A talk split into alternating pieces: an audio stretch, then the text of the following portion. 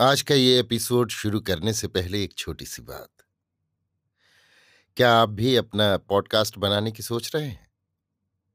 तो anchor try कीजिए। ये पॉडकास्ट बनाने का सबसे आसान तरीका है। नंबर एक, ये फ्री है। नंबर दो, इसमें कई सारे ऐसे टूल्स हैं जो आपको अपने फ़ोन और कंप्यूटर पर रिकॉर्ड और एडिट करने की फैसिलिटी देते हैं। नंबर तीन आप अपने पॉडकास्ट को डिस्ट्रीब्यूट भी कर सकते हैं, जिससे इसे स्पॉटिफाई और दूसरे प्लेटफॉर्म पर सुना जा सके। तो डाउनलोड कीजिए फ्री एंकर ऐप या विज़िट कीजिए एंकर डॉट एफ़ पर अपना पॉडकास्ट स्टार्ट करने के लिए। ये तो थी एक छोटी सी जानकारी, और अब शुरू करते हैं एपिसोड का सिलसिला। तो आज के एपिसोड में लीजिए सुनिए ना पार्थ सारथी के लिखे उपन्यास। तुलसी चौरा का भाग दस, मेरी यानी समीर गोस्वामी की आवाज़ में। एक स्त्री और पुरुष बिना किसी रिश्ते के साथ साथ रहने लगे। इसे शंकर मंगलम जैसा भारतीय गाँव बहुत दिनों तक नहीं पचा सकता। तिस पर वो विदेशी युवती हो तो फिर अफवाहों की तो कोई सीमा ही नहीं रहती। न ही उन अफवाहों में कोई शालीनता होती है। अफवाह फैलाने वाले भी ऐसी शालीनता का ध्यान नहीं रखते। साधारण से साधारण घटनाओं को विकृत कर देखा जाता है। रवि और कमली के बारे में कुछ खुसुर फुसुर फैली हुई थी, पर उसका आधार नहीं था। पर एरेमुडी मणि की गोष्ठी में भावी बहू के रूप में उसका परिचय करवाया जाना, फिर रवि के हाथ मालार्पण किया जाना, इन तमाम बातों ने अफवाहों को तूल दे डाला था। शर्मा जी से ही खास लोगों ने इस बारे में सीधे पूछ लिया शर्मा जानते थे कि बातों को छिपाने की आदत देशिका मणि में नहीं है। पर उन्होंने निश्चय किया कि इस संदर्भ में भी इरेमुडी मणि से बातें करेंगे। कमली और रवि को मंदिर भिजवाकर शर्मा जी इरेमुडी मणि से मिलने निकले। पहली दुकान गए, वहाँ वो नहीं मिले। दामाद ही बैठा था। उसी ने बताया कि वे लकड़ी की टाल में ही हैं। दुकान में काफ़ी भीड़ थी। साफ़ लग रहा था कि सीमा वैयर के प्रचार का कोई असर नहीं हुआ। अच्छी चीज़ें और सही दामों की वजह से दुकान चल निकली थी। ग्राहकों के प्रति विनम्र भाव से इरेमुडी मणि का दामाद पेश आता था। शर्मा जी ने औपचारिकतावश पूछ लिया, कैसी चल रही है? बढ़िया चल रही है। शर्मा जी वहाँ से इरेमुडी मणि के पास पहुँचे। ट्रक से लकड़ियाँ उतर रही थीं। देश का मणि, अकेले में बातें करनी है। यहाँ तो भीड़ है। घाट पर चले। बस दस मिनट बैठ जाओ। अभी निपटा देंगे। दस ही मिनट में इरेमुडी मणि लौट आए। दोनों बतियाते हुए घाट तक पहुँच गए। एरेमुडी मणि को एक जगह बिठाकर शर्मा ने संध्या बंदन समाप्त किया। एरेमुडी मणि उनके लौटने की प्रतीक्षा करते रहे। आते ही शर्मा ने बात शुरू की। कमली को और मुझे वकील का नोटिस भिजवाया गया है। मैंने ये बात वेणु काका और तुम्हें ही बताई है। कैसा नोटिस? किसने भिजवाया है? किसका नाम लें? यहीं के लोग हैं। मेरे बारे में और कमली के मंदिर प्रवेश के बारे में उन्हें शिकायतें हैं। एक बात कहूँ यार, तुम्हारी जात वाले जलन के सिवा कुछ नहीं करते। अब तो मंदिर में जाने वाले ही कम होते जा रहे हैं। जो लोग श्रद्धा के साथ जा रहे हैं, उन्हें तुम्हारे ही लोग रोकने लगे हैं। लगता है मेरे संगठन का काम अब ये लोग करने लगेंगे। सीमा वैयर ही फसाद की जड़ है। सामने मिलो तो इतने प्यार से बातें करेंगे कि बस। पीठ पीछे ये सारी करतूतें, लोगों को भड़काना। वो तो मरेगा कुत्ते की मौत। सपोले की तरह घूम रहा है गाँव में। इस उसको भड़काने के अलावा आता भी है कुछ? हमारी दुकान को बंद करवाना चाह नहीं बना। लोग तो माल देखते हैं, आदमी को थोड़े ना देखते हैं। इस नोटिस में यह भी एक आरोप है। अच्छा यार पहले मालूम होता तो मैं तुमसे माँगता ही नहीं। तुमने किराए पर उठाने की बात कही थी, सोचा हम ही क्यों ना ले ले? तुमने मांगा और मैंने दिलवाया गलती दोनों की नहीं है। सब नीति नियम के अनुसार ही हुआ है। अहमद अली को जगह दिलवाई जा सकती है तो तुम्हें क्यों नहीं?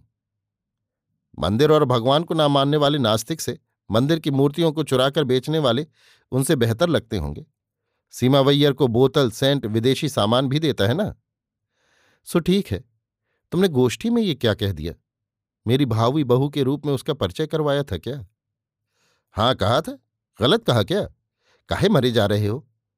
वो तो रवि ने खुद मुझसे कहा था कि सूरज भले ही पश्चिम में उगने लगे, वो इसके अलावा किसी के साथ विवाह नहीं करेगा। वो लड़की भी रवि को ही नहीं, हमारे यहाँ की संस्कृति आचार व्यवहार को प्यार करती है, अंधविश्वासों को भी मानती है। हमारे यहाँ गोष्ठी में हम वंदना वगैरह तो करते नहीं, उस दिन उस लड़की ने जानते हो क्या किया? गणेश वंदना के बाद ही गोष्ठी की शुरुआत की थी। हमारे संगठन वालों को ये अच्छा नहीं लगा होगा। पर तमिल में इतना सुंदर भाषण दिया कि वे लोग शिकायत भूल ही गए। एक आध लोगों ने टोका था। मैंने तो कह दिया कि उसका अपना विश्वास है। तुम्हारे यहाँ ब्राह्मणों में इतनी पढ़ी लिखी ऐसी प्रतिभाशाली लड़की नहीं मिलेगी। उसका रंग ही नहीं, स्वभाव ही सोने सा है। मुझसे तो कुछ छिपाते नहीं बनता। जब बातें समय के पहले सामने आ जाएँ तो अफवाहों को जन्म देती हैं। कुछ बातें भले ही सच हों, उन्हें घटित होने में कुछ वक्त लग सकता है। पहले घट जाए तो गर्भपात वाली स्थिति हो जाती है। ठीक है, पर गर्भवती होने की बात छिपाए नहीं छिपती ना? शर्मा हंस पड़े। इरेमुडी मणि का तर्क कठोर था। आगे विवाद नहीं घसीटा। इरेमुडी मणि ने आगे कहा, यही नहीं विश्वेश्वर। भैया जी ने एक बात और कही है। एक दिन हम दोनों यहीं बैठे बातें कर रहे थे। तब मन खोलकर कई बातें कहीं।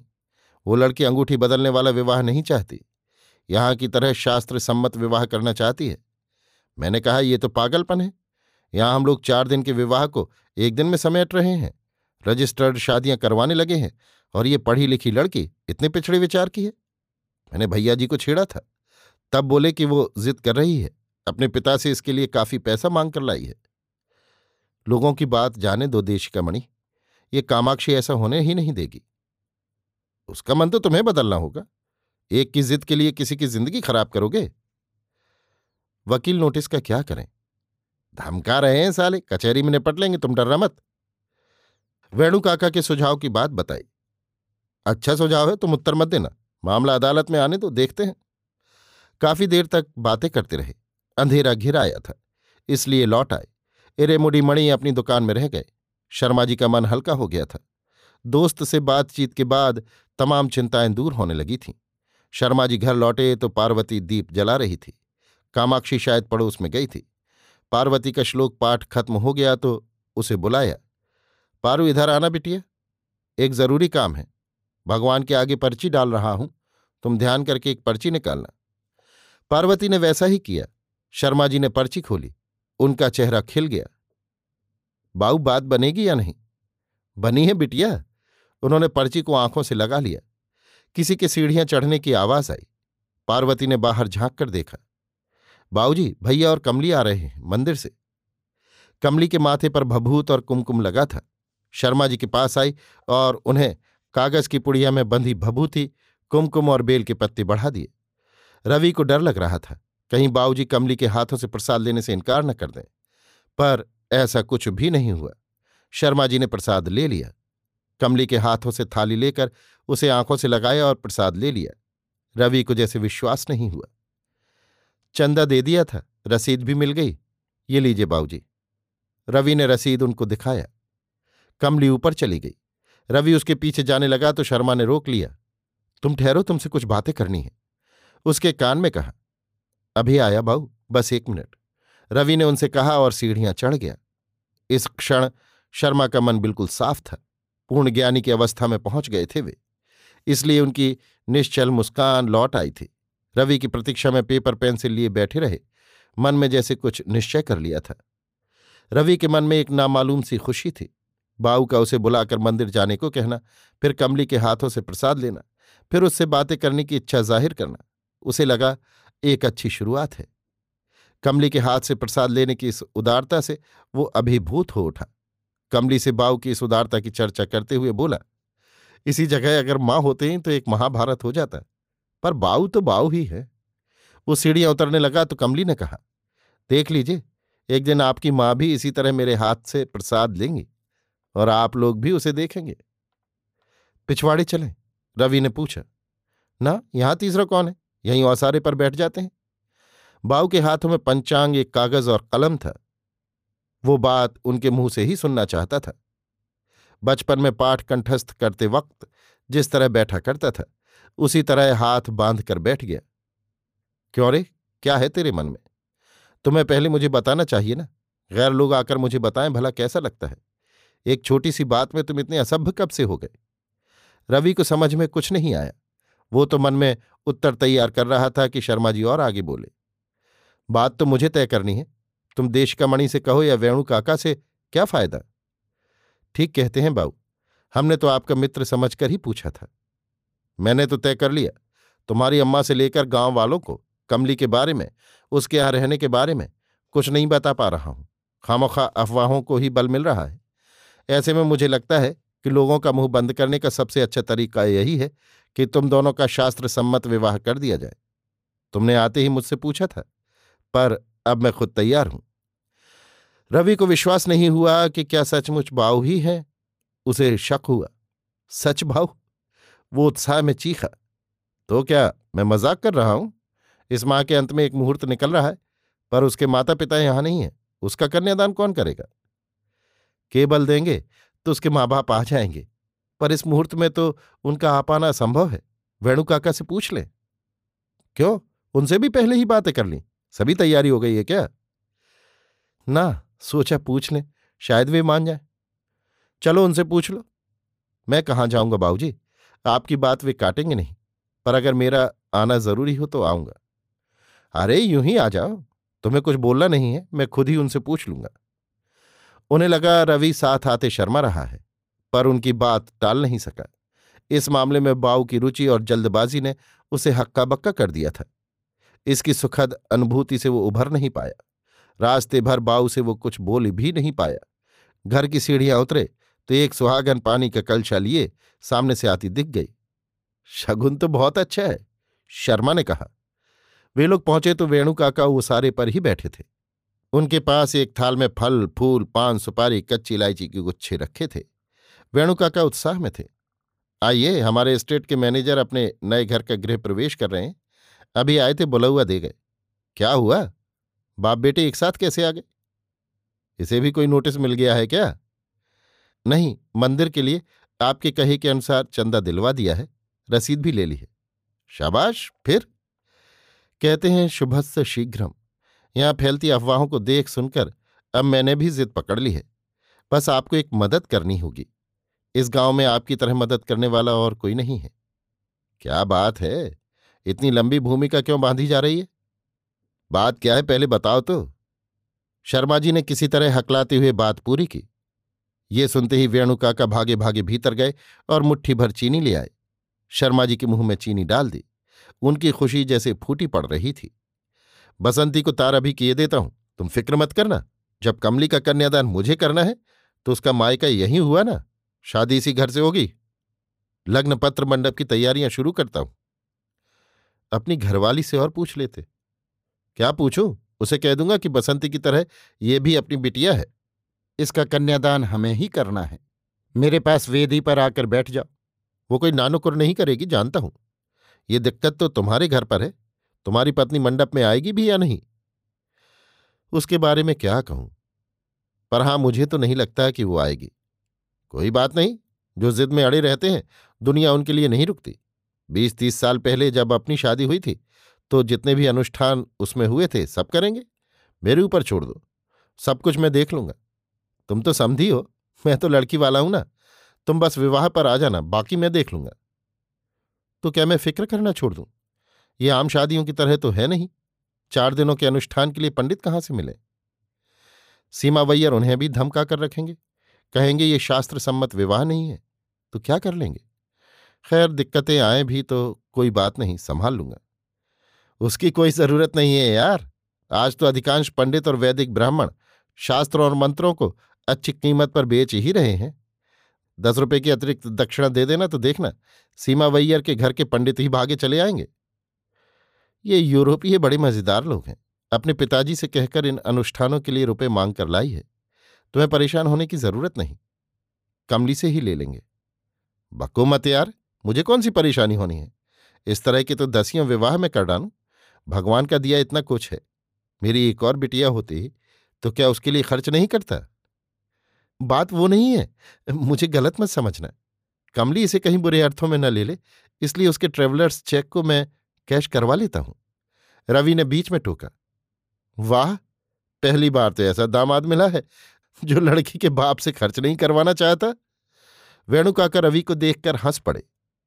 शर्मा या रवि ने उस वक्त वेणु काका की बातों का विरोध नहीं किया। बसंती के लिए रवि के माध्यम से ही तार दिलवा दिया। ये मत सोचना, शादी के पहले ही दामाद से काम लेने लगा हूँ। जब विवाह शास्त्र सम्मत ढंग से हो रहा है तो कायदा यही कहता है कि कमली यहाँ आकर रहे।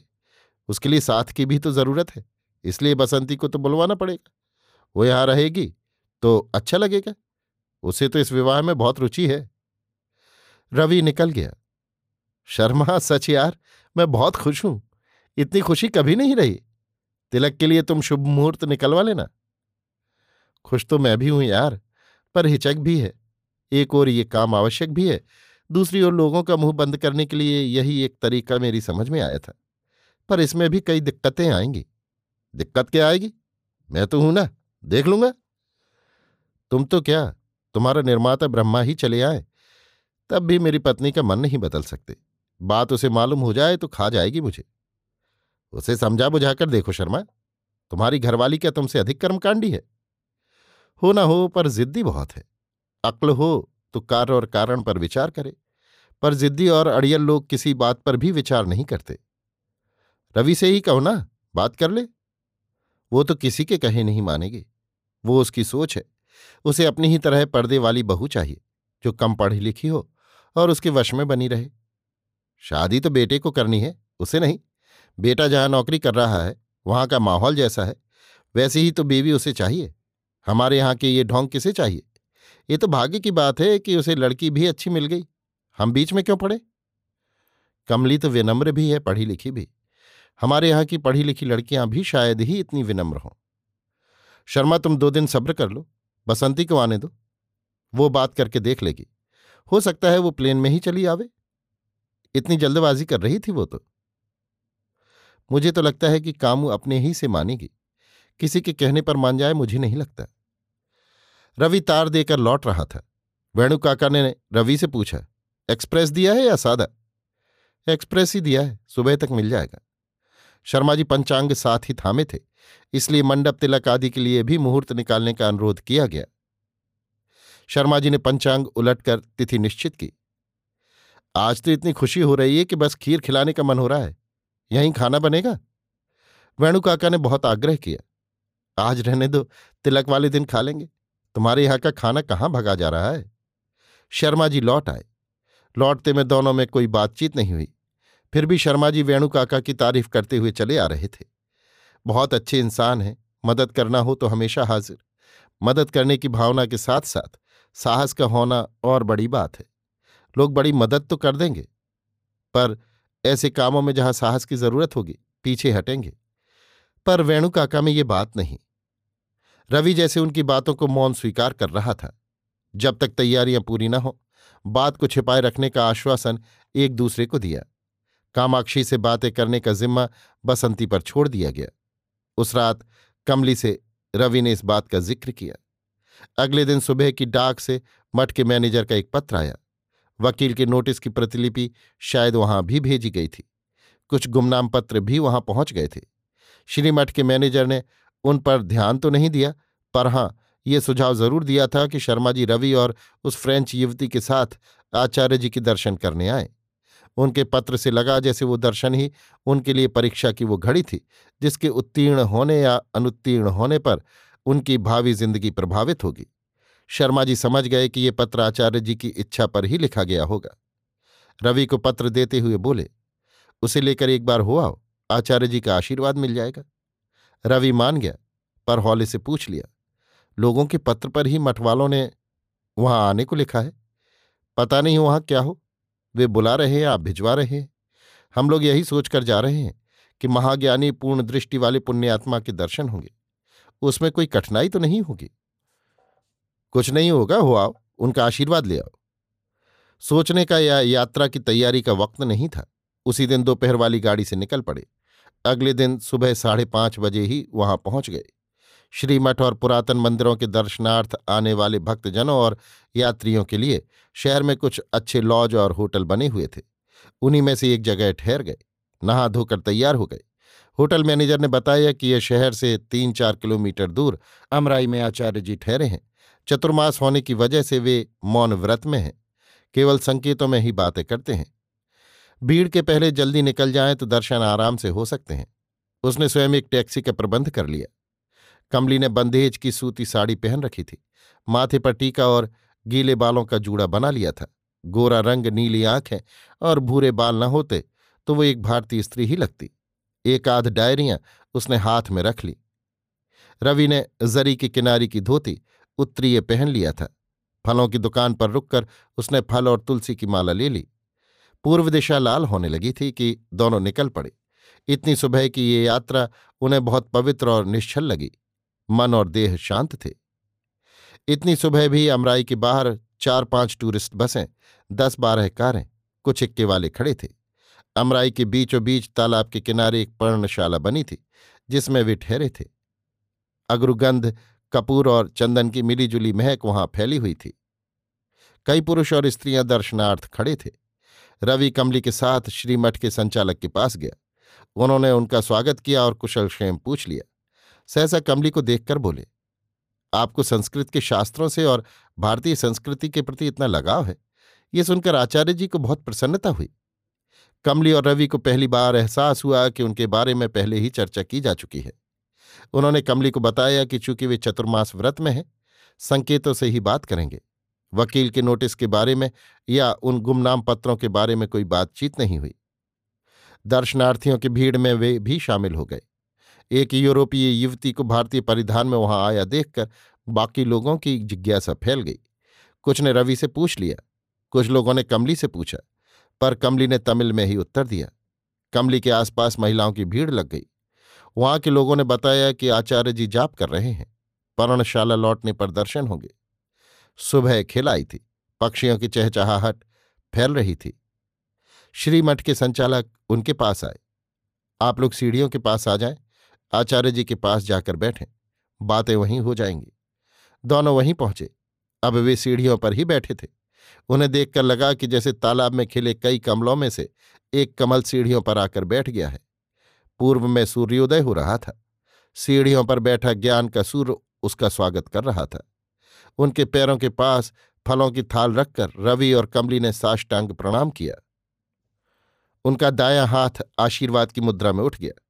रवि ने आदतन ये सोचकर अपना परिचय देना चाहा कि शायद वे पहचान न पाए हों। शंकर मंगलम विश्वेश्वर शर्मा के उन्होंने मुस्कुराकर हाथ से संकेत किया और बैठने को कहा। कमली ने एक पृष्ठ खोल लिया और उनके चेहरे को ध्यान से देखने लगी। उसी तरह प्रसन्न मुद्रा में उन्होंने उसे पढ़ने का संकेत किया। कमली ने कहा, मेरा जो थोड़ा बहुत ज्ञान है उसके आधार पर कनकधारा स्त्रोत सौंदर्य लहरी का फ्रेंच में मैंने अनुवाद किया है। आप सुनेंगे तो कृपा होगी। वे मुस्कुराए। उन आँखों में ज्ञान और करुणा का अथाह सागर था। उसने पहले संस्कृत में पढ़ा और फिर फ्रेंच अनुवाद पढ़ा। रवि उन दोनों के बीच पवित्र साक्षी की तरह बैठा हुआ था। सीढ़ियों के ऊपर भक्तों की भीड़ लग गई। एक यूरोपीय युवती द्वारा सौंदर्य लहरी का स्पष्ट उच्चारण फिर उसका फ्रेंच अनुवाद सुनकर भीड़ ठगी सी खड़ी रह गई। उनके लिए ये अभूतपूर्व अनुभव था। एक आध जगह फिर से पढ़ने का संकेत किया। वो उनके संकेत करने पर रोक लेना चाहती थी, पर वे तो सुनते ही चले गए। समय का किसी को ध्यान नहीं रहा।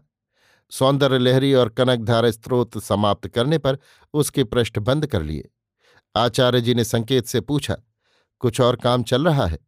कमली संकेत समझ गई। भज गोविंदम का अनुवाद कर रही हूँ। मुँह पर हथेली रखकर बात करने की उस विनम्रता पर सब मुग्ध हो रहे थे। आचार्य जी ने संकेत किया कि भज गोविंद से भी एकाद अनुवाद सुना दे। पुनरपि जन्म, पुनरपि मरणम, पुनरपि जननी जठरे शयनम का फ्रेंच अनुवाद सुनाया। आश्चर्य की बात यह थी कि उन्होंने संकेत से जो कुछ कहा, कमली को उसे समझने में कहीं गलती नहीं हुई। महात्मा अपने विचारों को बगैर शब्द के ही दूसरों को समझा सकते हैं। शब्द और कान इनका उपयोग तो अज्ञानियों के लिए है। महात्मा इन दोनों माध्यमों के बिना ही अपने विचारों का संप्रेषण कर देते हैं। बहुत देर के बाद उनकी दृष्टि रवि पर गई। अपने विनम्र भाव से अपने और कमली के विषय में कुछ सूचनाएँ दी। फ्रांस में भारतीय भाषाओं के छात्रों के विषय में बताया। कमली की विशेषताओं का ज़िक्र किया। फलों के थाल में से एक अनार, सेब और तुलसी की माला आचार्य ने उठाई। रवि के हाथ में सेव और कमली के हाथ में अनार रख दोनों को आशीर्वाद दिया। साष्टांग प्रणाम करके वे लौटने लगे थे कि कमली ने सहसा अपना फोटोग्राफ उनके सामने कर दिया। रवि चौंक गया। ऐसी कोई प्रथा यहाँ प्रचलित नहीं है। पता नहीं आचार्य जी बिगड़ जाए तो। पर उन्होंने मुस्कुराते हुए कुमकुम और अक्षत को पृष्ठ पर बिखेर दिया। फिर आने का संकेत भी किया। रवि ने ऊपर आकर घड़ी देखी। पौने ग्यारह हो रहे थे। अमराई में अभी धूप नहीं पसरी थी। मैनेजर प्रसाद और प्रकाशित पुस्तकें ले आए। बोले, आचार्य जी, कलम उठाकर हस्ताक्षर कभी नहीं करते, पर इनके ऊपर उनकी कृपा रही, इसलिए अक्षत और कुमकुम उस पर बिखेर दिया। इसके पहले कईयों ने इस तरह मांगे हैं। तब वे संकेत से उन्हें जाने को कह देते, पर आज पहली बार हंसकर अक्षत कुमकुम बिखेर दिया। आप सचमुच भाग्यशाली हैं। वे लोग लौटने लगे तो बोले, जब सौंदर्य लहरी कनकधारा स्त्रोत फ्रेंच में अनुदित कर छप जाए तो एक प्रति ज़रूर भिजवाएँ। रवि और कमली होटल में कॉफ़ी पी रहे थे तो मठ का छपरा से एक बड़ा लिफाफा उन्हें दे गया। लिफाफे पर बाऊ का नाम था। अभी आप सुन रहे थे नापार्थ सारथी के लिखे उपन्यास, तुलसी चौरा का, भाग दस, मेरी, यानी समीर गोस्वामी की आवाज़ में।